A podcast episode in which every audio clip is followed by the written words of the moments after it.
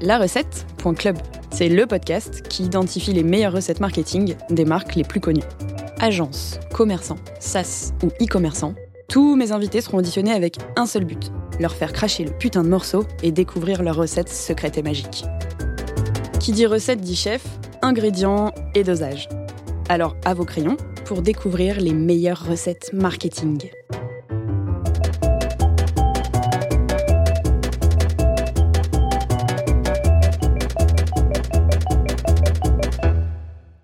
Hello à tous, je suis avec Pierre Paris, autrement appelé Paname, si j'ai bien compris. C'est ça. Pierre, tu as 27 ans, tu as à peu près 123 boîtes, mais tu vas nous expliquer tout ça. On a 45 minutes pour comprendre. Pierre, je vais te laisser te présenter pour commencer. Ouais, bah écoute, euh, je m'appelle Pierre, j'ai 27 ans, je suis entrepreneur depuis 3 ans et je suis aujourd'hui le cofondateur de euh, The Secret Company, qui est un startup studio. Trop bien. Tu m'expliquais euh, un peu avant que tu as eu le parcours classique des entrepreneurs. Tu as un bac plus 5. Est-ce que tu peux m'expliquer un peu d'où tu viens et comment tu as eu l'envie de créer ta première boîte? Euh, moi, j'ai justement le parcours classique un peu de, on va dire, l'ingénieur qui trouve du taf euh, et qui a réussi à faire plaisir à papa, maman et aux grands-parents pendant tout le début de sa, sa vie un peu. Prépa, j'ai fait les arts et métiers. Ensuite, j'ai été consultant pendant deux ans dans un cabinet qui s'appelle SIA Partner.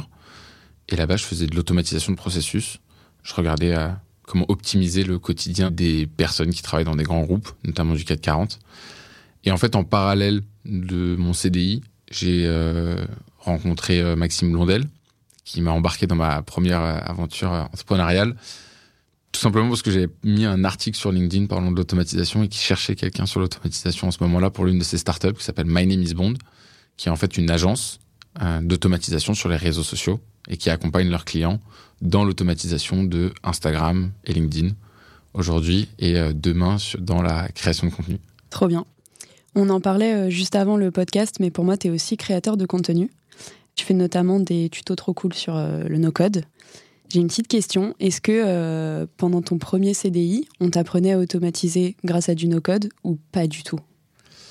Le no-code, c'est inconnu au bataillon. Personne ne connaît le no-code. Et tant mieux, d'ailleurs, parce que c'est comme si on voulait que les personnes connaissent les marques des moteurs de toutes les voitures. On s'en fiche. La voiture, elle roule, tant mieux. Et en fait, moi, j'ai été parachuté dans une mission qui était une mission de no-code à l'époque, mais je connaissais même pas le mot. Et dis-toi que j'ai utilisé le no-code pendant neuf mois sans même connaître le mot. C'est quand je suis, quand j'ai quitté, pour moi, il y a vraiment deux mondes. Il y a le monde du business et il y a le monde des startups. Et en fait, on n'a pas le même vocabulaire, mais on fait les mêmes choses. Et ben, le no-code, ça n'existe pas euh, dans le monde du business. Il parle de plateforme, il parle de CRM, il parle de, euh, d'intranet même. Voilà, intranet, tu vois, c'est, une plateforme, euh, tu vois. Du coup, euh, j'ai été parachuté là-dedans et quand j'ai commencé dans l'univers du monde de la startup nation, que je déteste ce mot, mais ça explique quand même, ça parle bien aux gens, j'ai compris qu'il y avait toute une communauté no-code. À l'époque, quand je suis rentré sur le groupe, on était genre 1000 ou 1200.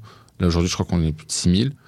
Et en fait, j'ai, enfin, j'ai toujours détesté le développement, mais j'ai toujours aimé à la fois être le trait d'union entre les équipes métiers et les équipes techniques. Et le no-code, c'est vraiment ça, tu vois, c'est de pouvoir test and learn rapidement et dire ah, j'aimerais bien une plateforme euh, qui fait ci, qui fait ça et au lieu de partir sur un projet de 9 mois, tu dis bah voilà la plateforme c'est ça, t'en penses quoi, tu l'utilises, tu l'utilises pas, ok on passe à autre chose. Et donc euh, au début j'étais je connaissais pas du tout ça et moi je suis rentré par une voie d'un outil un peu complexe qui s'appelle euh, UiPath. Complexe on s'entend, c'est quand même 100 lignes de code. Quand j'ai démarré ma première agence, je me suis dit que ce serait intéressant de partager parce que je voyais que l'agence marchait bien, donc de partager un peu notre parcours et de dire voilà quels sont les outils qu'on utilise. Et moi, j'ai, enfin, je suis quelqu'un, ma vie elle est très carrée. Euh, mon travail est très carré. Dans ma vie perso, je suis un peu plus foufou, on va dire. Mais dans mon travail, je suis très carré. J'ai un planning, j'ai une to-do, j'ai tout ça, c'est très très clair pour moi. Et en fait, je me rends compte qu'il y a plein de personnes qui veulent tendre à ça, mais qui ne savent pas vraiment comment le faire. Donc, mon but, c'est vraiment de d'aider à les rendre plus productifs pour qu'ils soient plus heureux. Trop bien. C'est un métier que tu as choisi à la base, à la fin de tes études, ou pas du tout? À la fin de mes études, euh, je voulais comprendre le monde dans lequel travaillaient mon père et ma mère depuis toujours. Ah, il y a une histoire du coup. Ouais, je voulais comprendre. Euh, je les entendais tout le temps parler de boulot, de j'ai une réunion, j'ai ceci, j'ai Donc en fait, je pense que ça m'a toujours intrigué de dire ok. Euh, puis j'ai toujours été impatient, donc j'étais en me disant ok, j'ai hâte de voir ce que ça va donner quand j'aurai mes réunions, quand j'aurai mon agenda, quand j'aurai, tu vois. Je sais pas, il y avait un petit côté un peu comme ça de se dire, euh, c'est quoi le monde de papa-maman, quoi? Moi, je suis dans le monde de l'école, c'est pas les mêmes règles, j'aimerais bien le comprendre. Et en fait, euh, en rentrant dans ce monde-là, donc notamment par SIA Partner, j'ai pu découvrir plein d'expériences différentes, plein, j'ai voyagé beaucoup, j'ai accompagné plein de clients différents. Je me suis rendu compte que je me suis dit de manière euh, hyper présomptueuse, je pense que j'ai les armes pour faire ça, mais tout seul. Et après, avec euh, évidemment, je me suis pris des murs, je me suis pris des portes, euh, mais j'avais une, des tripes au fond de moi qui me disaient mec t'en es capable quoi. T'as pas besoin de le faire pour le compte de quelqu'un. Même si j'aime pas du tout cette expression là parce que ça sous-entend que quand t'es CDI d'une entreprise tu travailles pour le CEO alors qu'en fait le CEO il prend beaucoup plus de risques que toi. Donc c'est normal que tu fasses un truc pour lui. Mais j'avais cette envie là de me dire ok on peut le faire. Et c'est quoi le tout début de My Name is Bond, du coup, qui était ta première boîte? Comment t'as choisi euh, ce métier euh? Bah, moi, j'ai eu la chance de pas faire un truc que je déteste, c'est-à-dire tout le, démarrage. Tu vois, genre, j'ai été un peu parachuté sur le projet, c'est-à-dire que le, branding existait. On avait déjà trois clients, trois clients signés, mais qui étaient non délivrés. Et donc, euh, moi, je suis arrivé dans un moment pour moi qui était euh, incroyable. On m'a dit, euh, Pierre, on a un site internet, on a trois clients qui ont closé à tel prix, donc il y a tant d'argent dans la banque, il faut les délivrer. Et moi, je savais les délivrer. Donc j'ai dit, OK, let's go. On m'a dit, si tu le fais, tu prends 33% du bénéfice. OK, on y va. Et en fait, euh, de ça, d'un business qui faisait euh, un MRR, enfin, à l'époque, on appelait ça du CA parce que c'était pas en mensuel, mais euh, un CA de 900 euros, on est arrivé aujourd'hui à une boîte qui fait 50 000 euros par mois. Quoi. Oula, là, tu vas être obligé d'expliquer comment, pourquoi, avec qui, quel budget, qu'est-ce que tu as fait On n'a pas fait grand-chose, si ce n'est qu'on n'avait pas forcément de plan et qu'on a été drivé par nos clients, en fait. Et je pense que c'est ça le meilleur moyen de créer une agence aujourd'hui, c'est de se dire, au lieu de dire euh, je vais créer une agence qui révolutionne ça, ça, ça, non, genre, euh, fais même pas de site internet, tu vas sur LinkedIn, t'envoies des messages euh, en, en, privé, t'essayes de vendre un truc, si t'arrives à le vendre, tu dis ok, au bout d'un moment, tes clients ils vont te dire mais tu me vends un service, il n'y a même pas de site internet. Quand on a 10, 15, 20 qui te disent ça, tu fais un site internet, etc. Et en fait, My Name is on l'a fait vraiment comme ça, quoi. Donc, les clients ils nous disaient ah on n'a pas de reporting pour euh, nos robots. Peut-être je vais expliquer avant genre.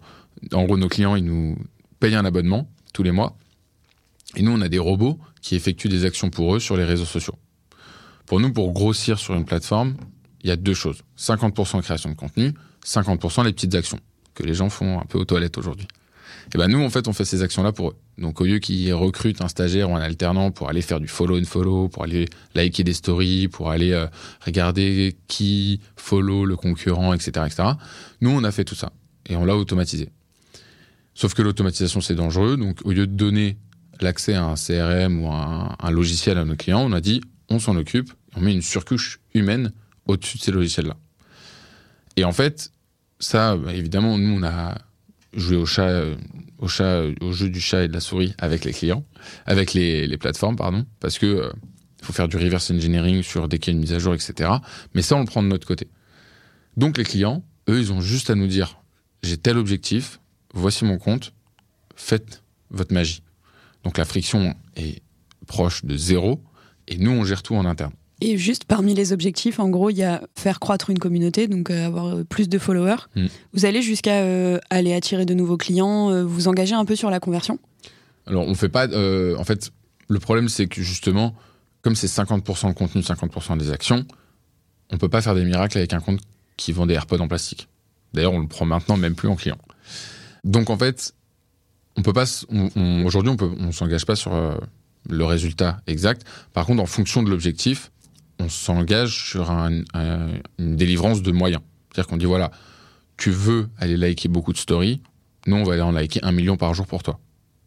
Tout ça de manière sécurisée.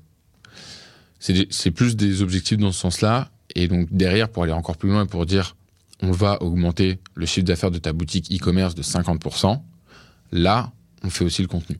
Parce que le mix de bon contenu plus bonne automatisation fait normalement un effet boule de neige sur les réseaux sociaux qui fait que ça marche bien. Mais les objectifs, c'est pas tout le temps. Euh, en fait, je vais dire moins bon entre guillemets clients, c'est ceux qui veulent vraiment augmenter la communauté pour augmenter la communauté.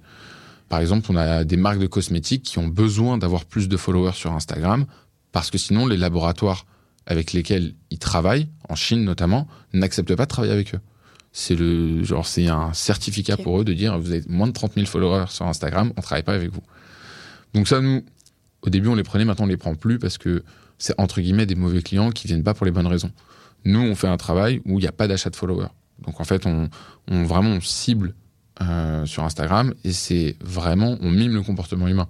Donc que ce soit toi qui aille, euh, je sais pas, euh, tu lances une page sur les actualités, que ce soit toi qui aille follower tous les gens qui follow Hugo Décrypte à la main, ou que ce soit nous, bah toi tu peux te- te- t'occuper de ton contenu pendant ce temps-là, tu vois. C'est plutôt dans cette optique-là. Après il y a d'autres cas, euh, on a euh, on a automatisé le compte d'une marque de boissons énergisants non alcoolisés, dont je ne pourrais pas citer euh, le nom. Et eux, ils étaient sur une tournée de festival tout l'été. Et ils nous ont dit, on a besoin de vous, voilà, grosse campagne.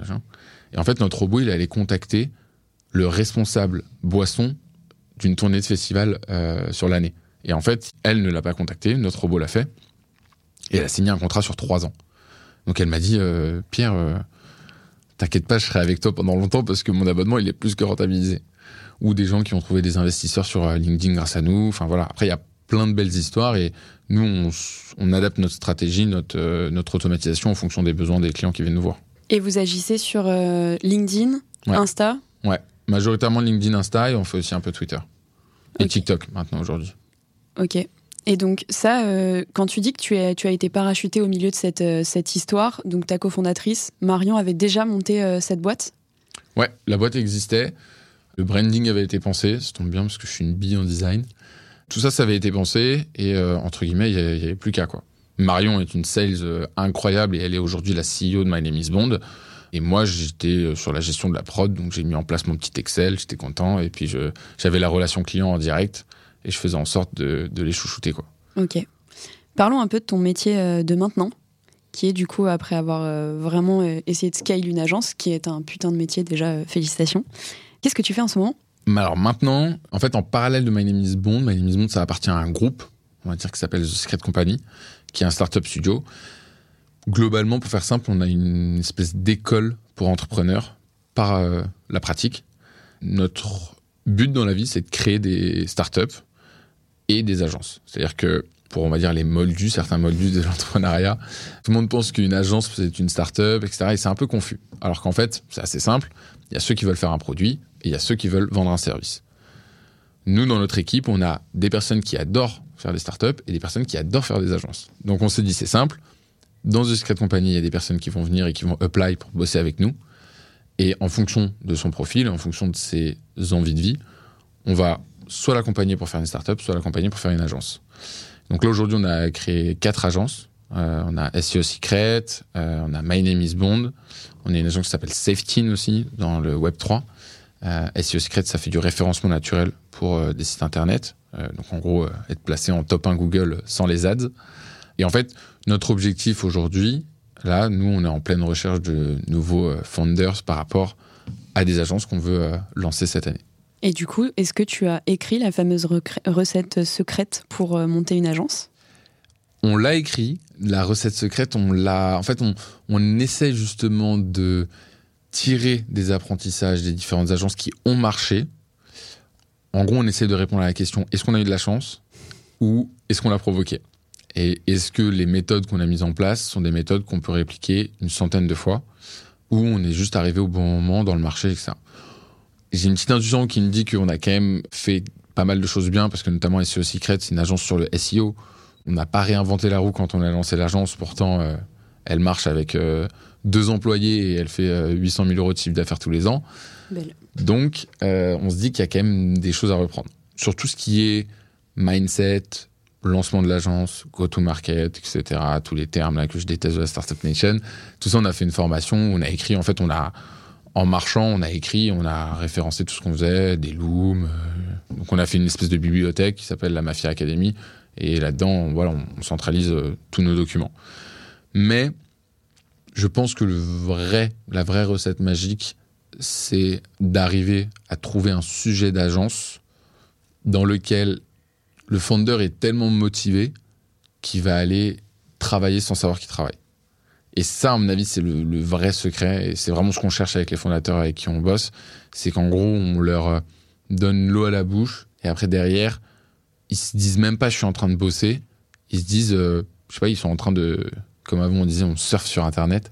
Ils se rendent même pas compte que en faisant des actions, genre en regardant un peu ce que fait le concurrent, en contactant euh, sa tante pour lui parler de son agence. En fait, voilà, c'est ça. Si tu arrives à vendre et si tu es content de vendre à ta tante ton agence, c'est que en fait, tu es fier de ton agence et que tu es sur la bonne voie. Si tu te dis ah peut-être que non, mais de toute façon c'est pas forcément fait pour euh, mon entourage, etc. C'est qu'il y a un problème. Et tu penses que pour monter euh, une agence, le founder doit forcément avoir euh, exécuté, comme toi tu as pu le faire avec My Name is Bond? Ça dépend du type d'agence que tu réalises. Marion, tu vois, elle a jamais. Marion, c'est pas une experte de l'automatisation. Pourtant, elle est capable de run l'agence. Parce qu'après, derrière, tu as une équipe technique, tu as, des, personnes autour de l'agence. Donc, je pense pas, en fait je pense pas que tu dois être. Et même à la limite au contraire. Parce que quand tu es expert d'un sujet, je te prends l'exemple, euh, je sais pas, euh, tu fais une agence de, de développement de site internet, ok euh, Et toi, tu es un ancien développeur. Si tu veux vendre des projets, tu vas tout de suite voir au moment où tu vends le projet que ça va être compliqué, que va y avoir des, des lignes et des lignes de code, etc. Donc tu vas peut-être être un peu réticent et tu vas être limite trop honnête avec le client. Alors qu'une sales qui n'a jamais mis les mains dans, le, dans, dans les lignes de code, elle vend le projet, et après, elle se débrouille pour trouver un moyen de, de le délivrer. Et en vrai, les agences, au démarrage, c'est comme ça qu'il faut le faire. Marion, elle a vendu My Name is Bond. Elle savait même pas comment ça allait être délivré. Et c'était un, un, vrai sujet avec euh, elle et Blondie avant que j'arrive, tu vois, de dire, elle disait non mais attends, c'est pas possible, on sait pas le faire et tout. Blondie lui a dit, et il avait raison à l'époque, il lui a dit, Marion, vends. Au pire, on les remboursera. Mais vas-y, vends. Montre-moi qu'il y a des gens qui sont intéressés par notre proposition de valeur. Donc, euh, moi, je pense pas. T'as pas besoin d'être expert pour euh, lancer une agence. Par contre, tu as besoin d'avoir la dalle et d'être là tous les jours. C'est marrant parce que toutes les autres personnes qui sont passées dans, ce podcast avaient complètement le prisme inverse, qui est de dire que euh, tout le monde déteste son agence. Genre vraiment la satisfaction client euh, envers euh, l'agence qu'ils ont choisie est souvent égale à moins 1000. Un des trucs identifiés, c'était de dire, bah en fait, entre la personne qui vend et la personne qui délivre, c'est plus la même personne. Donc, tu as vendu du rêve et souvent la réalité est très très loin euh, des, attentes du client. Toi, tu dis c'est complètement l'inverse. Mm. Et finalement, du coup, pour être un bon CEO d'agence, il faut être quoi? Un bon vendeur, mais pas forcément euh, un, bon, un bon exé. Ouais, pour être un bon CEO d'agence, tu es un très bon vendeur et tu es un bon manager. Et en fait, euh, moi, ce que je dis souvent à Marion, je dis promets 90 et délivre 100. Genre, c'est, en fait, c'est le seul moyen parce que, en fait, des agences, il y en a tellement que si les gens ils viennent, ils viennent pas pour avoir des potes non plus, mais c'est un peu c'est un peu ça, tu vois, c'est de se dire en mode OK, j'ai pas d'argent pour me payer un CDI pour faire cette tâche-là, je vais la faire avec une agence. L'agence, je vais peut-être l'avoir à minima une fois euh, en call euh, par mois. Autant le faire avec des gens avec qui je prends du plaisir à faire le call. Tu vois Si tu vraiment tu regardes d'un point de vue macro, c'est ça quoi. Parce que des agences de dev, il y en a 10 000, des agences de design, il y en a 10 000. Enfin, c'est pas compliqué. À l'inverse des startups, lancer une agence, c'est super facile. Par contre, c'est hyper relou à maintenir. Tu vois, c'est, tu te pètes la jambe au ski, euh, les gens sont pas délivrés, t'es pas payé, tu vois. Alors que la startup, c'est hyper compliqué au début, mais une fois que c'est fait, c'est scalable. Et après, derrière, tu, peux partir à Honolulu euh, pendant six mois, tu vois, même six ans. Donc en fait, il faut être à l'aise avec ça. Lancer une agence, c'est pas compliqué. Et là, nous, notre jeu en ce moment, je travaille avec un de mes associés qui s'appelle Robin. Notre jeu en ce moment, c'est pas de se dire quelle est la prochaine agence qu'on va lancer, mais quelle est l'agence la plus intelligente, la plus intelligente où, pour le même niveau d'effort, on aura une rentabilité plus élevée. Et c'est ça notre vrai jeu. Alors, euh, on fait pas. Il y a une expression qui dit bench, benchmark is for loser. Ok. Mais nous, du coup, là, en ce moment, on essaie de regarder dans quelle zone d'idées on va se placer pour la prochaine agence. On a quelques billes pour l'instant. Mais dans quelle zone d'idées on va se mettre pour se dire, ok, là-dedans, y a, ça va être une bonne agence, on sait comment l'exécuter et on va avoir un haut niveau de marge. Par exemple, je te donne un exemple d'agence dans lesquelles, à l'instant T, on n'ira pas. Agence de montage de vidéo. C'est une très bonne agence, mais le problème, c'est que la marge, elle est très faible. C'est-à-dire que le volume, les clients, tout ça, tu vas trouver super facilement. Mais après, derrière, comment productiser cette agence et comment faire en sorte que euh, tu vas réussir à délivrer 100 clients, tu vas être capable de délivrer 1000 clients de la même manière que tu as délivré 100 clients avec la même équipe, ça, c'est hyper dur à résoudre. Et le jour où quelqu'un arrive à résoudre ça, jackpot. Celle du SEO, elle a l'air de plutôt bien cartonner avec deux employés et 800 cœurs? Ouais, celle du SEO, elle, cartonne bien parce que Adams, Adams Salou, qui est le CEO de, de SEO Secret, en fait, est vraiment une agence très premium. C'est-à-dire qu'on a très peu de clients, mais par contre, ces clients-là, ils restent avec nous pendant très longtemps. Et donc, euh, là où beaucoup d'agences de SEO vendent des articles ou des mappings, nous, on a beaucoup, la majorité de notre chiffre d'affaires est en fait lié à un accompagnement mensuel de tous ces clients-là. Donc, en fait, on a un peu rendu un abonnement de SEO où en fait, on leur dit voilà, le, SEO, c'est pas magique. Euh, si tu veux vraiment augmenter sur Google, il va falloir faire ça, ça, ça, et la, et la tactique, on va la déployer ensemble. C'est pas un Mac Drive où tu viens, tu prends tes articles et tu t'en vas, tu vois. Ça, il y a d'autres gens qui le font. Ok. Est-ce que entre les quatre agences, du coup, euh, pour passer à chaque fois de 0 à 1, est-ce que vous avez, je sais pas, les mêmes clients et du coup vous arrivez à simplifier euh, le fait d'aller chercher des clients? Comment vous faites en fait? Le groupe, vous le faites vivre en tant que tel? C'est une très bonne question parce que euh, c'est l'un de mes focus en ce moment. C'est comment réussir à faire des ponts entre les agences.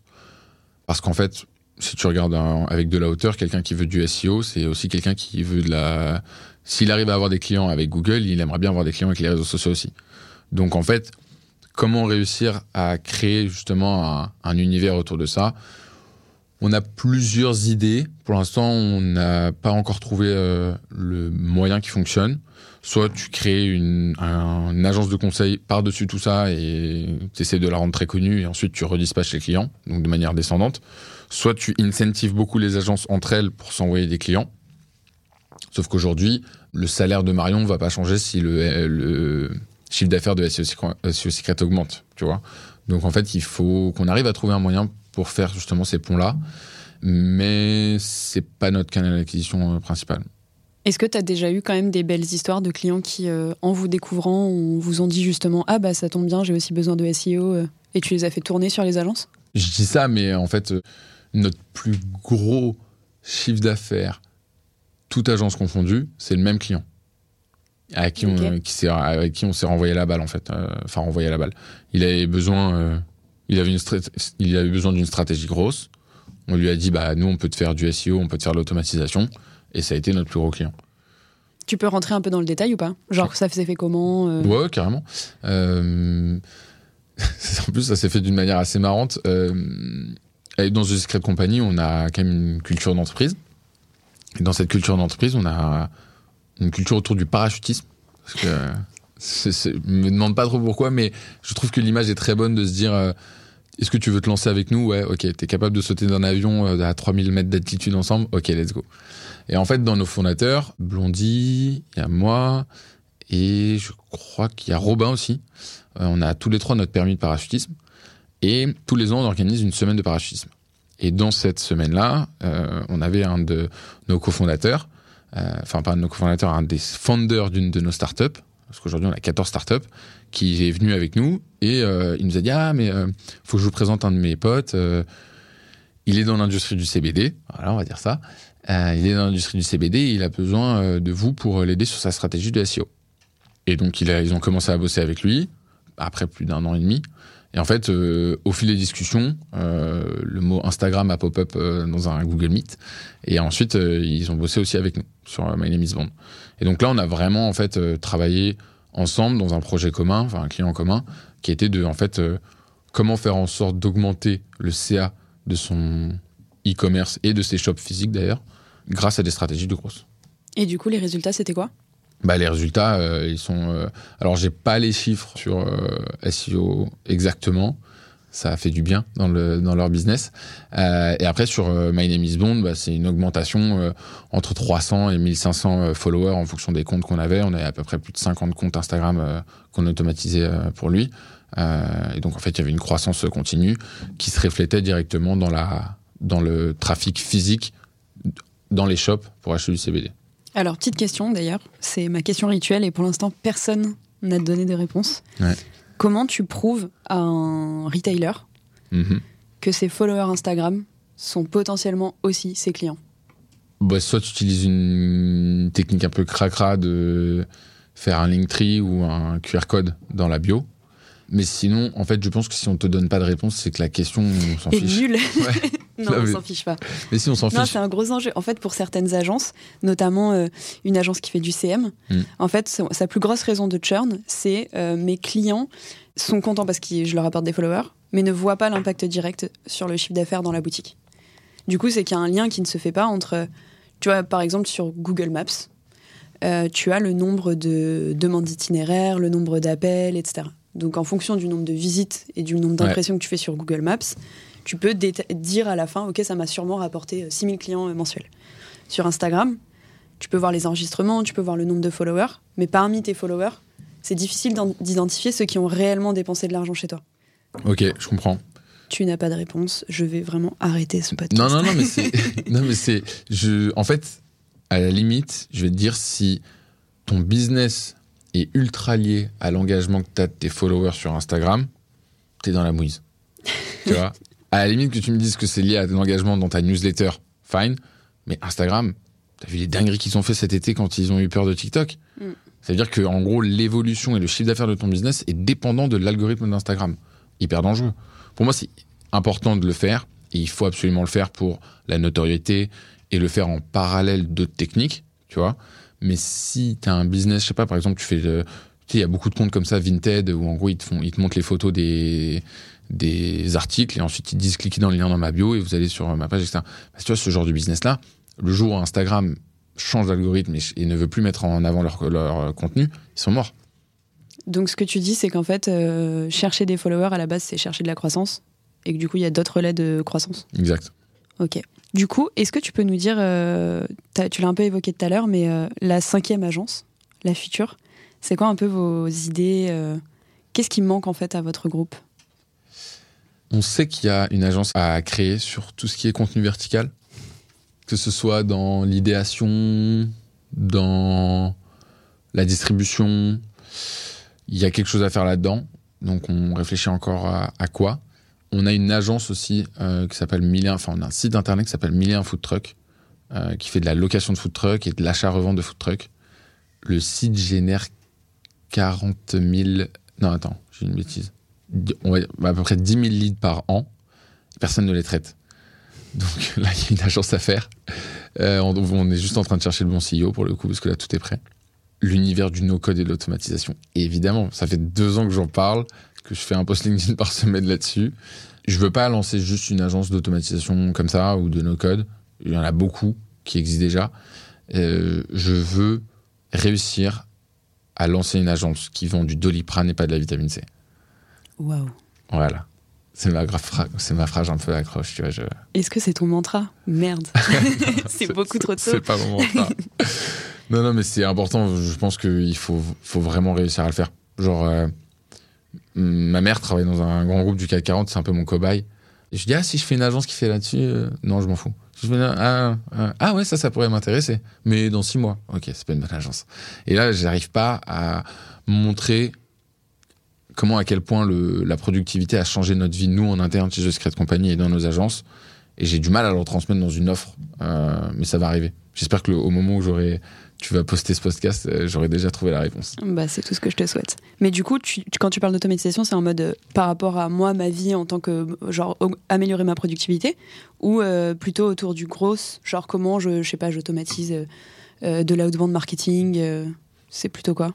Bon, alors moi, quand je dis productivité, je parle d'organisation et d'automatisation. Ok. Mais ça peut être du coup un. Quel que soit le métier. Ouais, c'est quel que soit le métier. C'est-à-dire qu'en fait, euh, tu viens, tu scannes et tu dis, OK, euh, bah là, euh, t'es en train de faire des factures alors que t'es bac plus 10 en fait. Donc euh, les éditions de factures, tu vas arrêter de les faire et on va le faire faire par un robot, tu vois. C'est des choses comme ça. Ça peut être ça ou ça peut être dire, euh, OK, t'as un business de. Tu fais du conseil. Par exemple, les médecins. Tu vois, je parlais encore avec mon père, mon père est médecin hier. Waouh!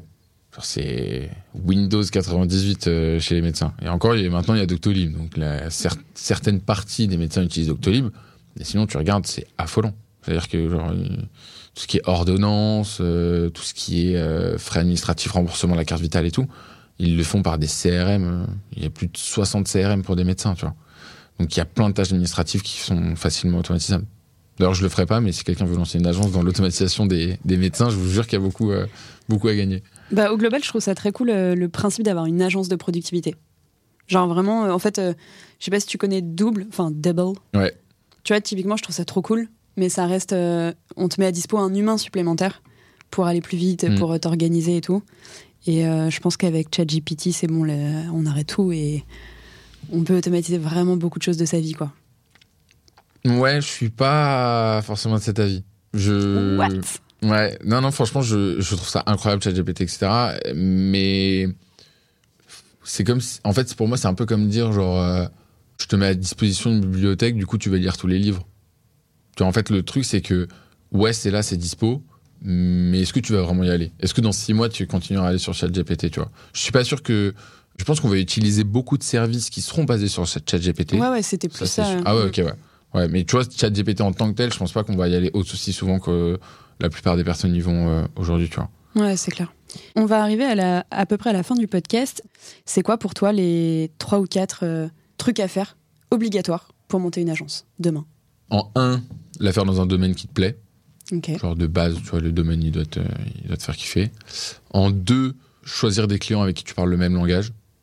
Donc, euh, si t'as si t'as une vie, genre Gossip Girl va parler des clients riches, tu parleras le même langage qu'eux. En trois, fais-le avec des gens que tu kiffes. Le fais pas avec des personnes que, avec qui tu bosses juste parce que c'est le business.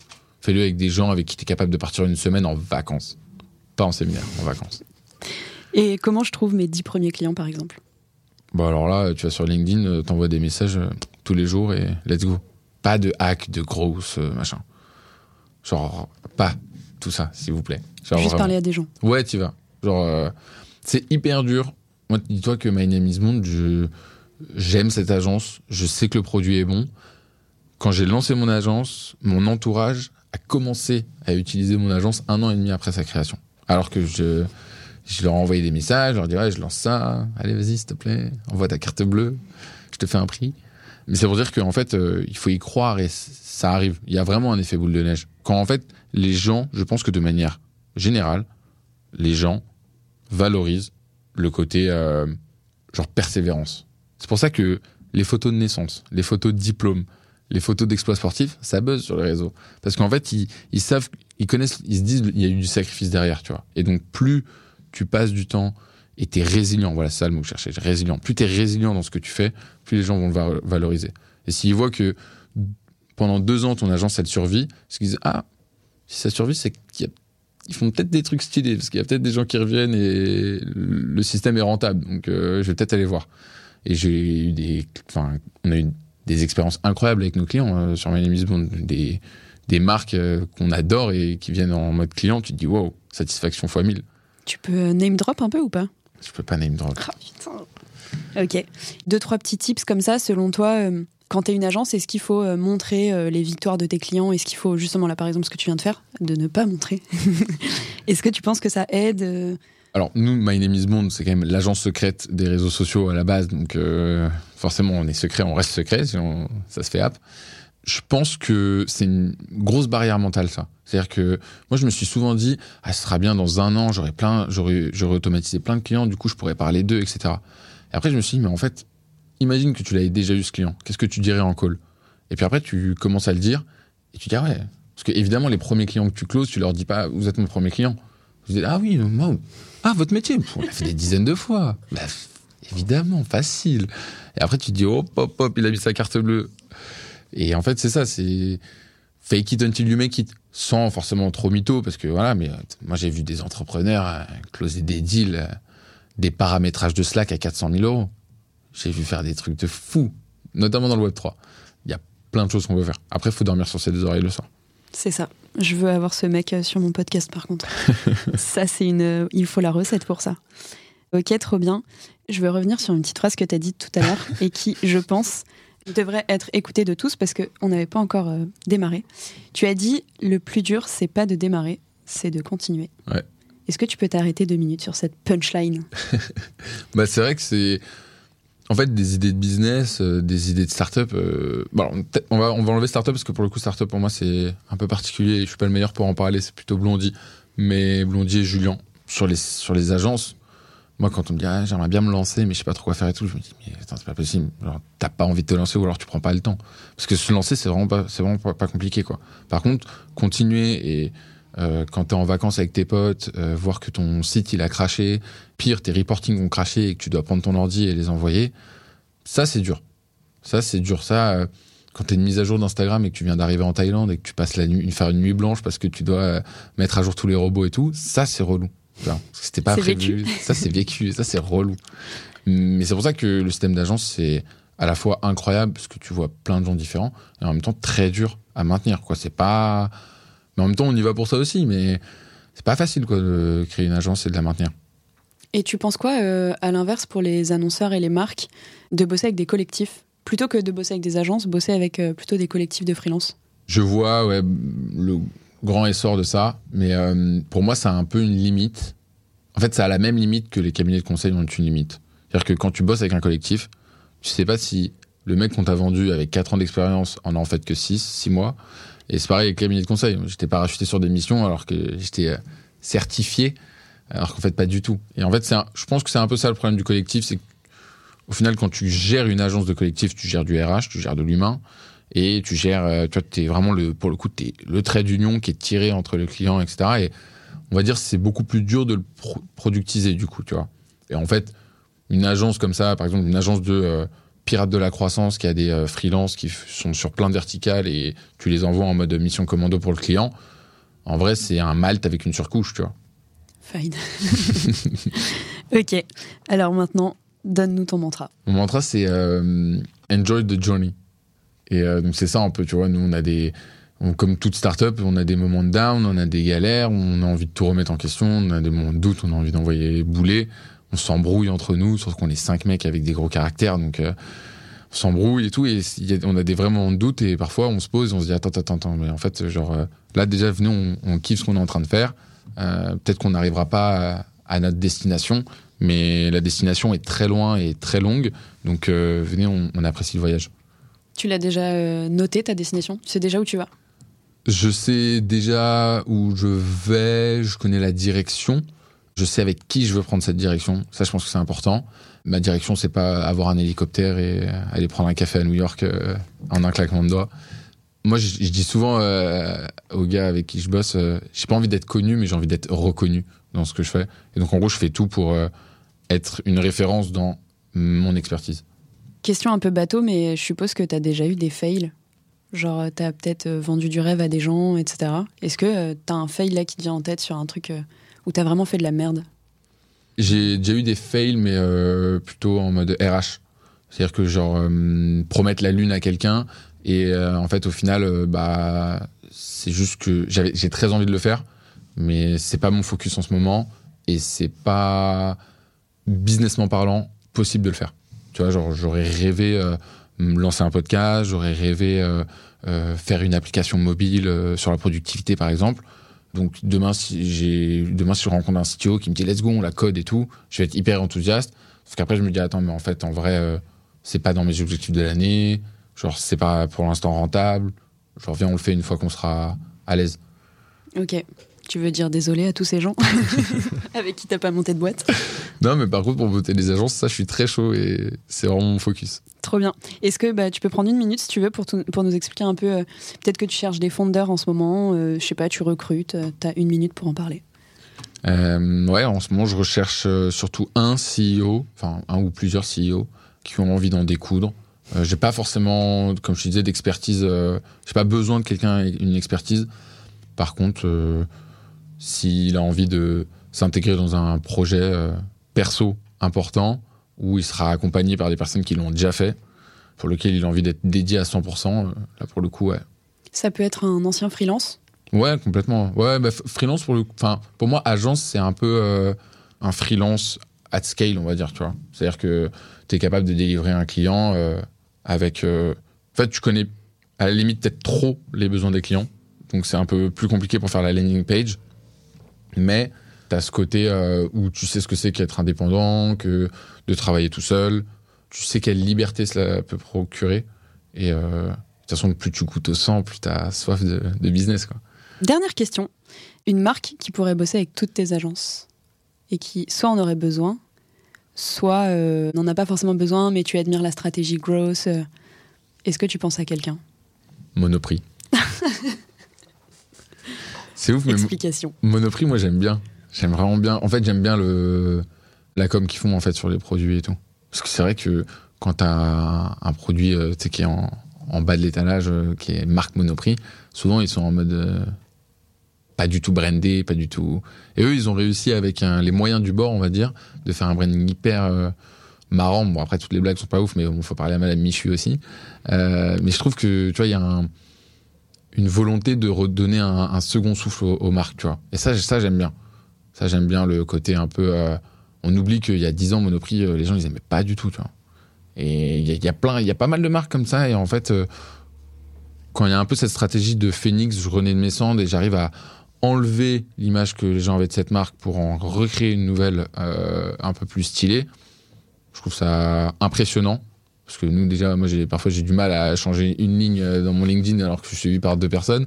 Mais eux, t'imagines, ils ont, ils doivent avoir des fans qui leur envoient des, messages, des lettres. Quand tu changes ça, c'est. Je me souviens d'une histoire avec Coca-Cola. Coca-Cola, tu sais, avant, ils avaient une boisson euh, caféinée. Et ils ont, ils ont arrêté de faire cette boisson-là. Ils ont eu des, des lettres et des lettres d'insultes en disant Vous n'avez pas le droit, vous m'avez rendu addict à cette boisson, c'est n'importe quoi, vous auriez dû nous prévenir, on aurait fait des stocks et tout. Hallucinant, tu vois. Et quand tu reçois ça et que tu décides quand même de faire ce pivot-là ou de vraiment prendre cette décision-là qui est radicale, je trouve que c'est impressionnant. Bah, quand t'as des haters, c'est que t'as percé, donc euh, Mm. franchement, bravo à eux. Comment on fait si on veut t'écrire, euh, discuter avec toi ou postuler pour une de tes agences? Alors moi, pour euh, m'écrire, c'est assez simple, c'est LinkedIn. Pour regarder des tutos, un peu des, des sur des solutions de no-code, automatisation. J'ai aujourd'hui la chaîne Panam Automatise, mais demain, on centralise tout sur The Secret Company pour vraiment créer et capitaliser euh, sur euh, toutes nos différentes expertises. Pour postuler à Mafia Agency, bah, il n'y a pas de... Vous voyez ça avec la RH Europe. euh, Vous Non, êtes deux et demi dans Mafia ouais, Agency, ça suffit. Euh, non, il n'y a, pas de- y a pas de process. Envoyez-moi un message par tous les moyens possibles. Montrez-moi votre motivation et on prendra un moment ensemble. Trop bien. Bah, merci Pierre. Bah, merci à toi. À bientôt. À bientôt. Bon bah comme d'habitude, hein, il n'y a toujours pas de recette magique. Finalement, c'est la somme des ingrédients minutieusement choisis et l'amour que l'on met dedans qui crée les meilleurs produits. À bientôt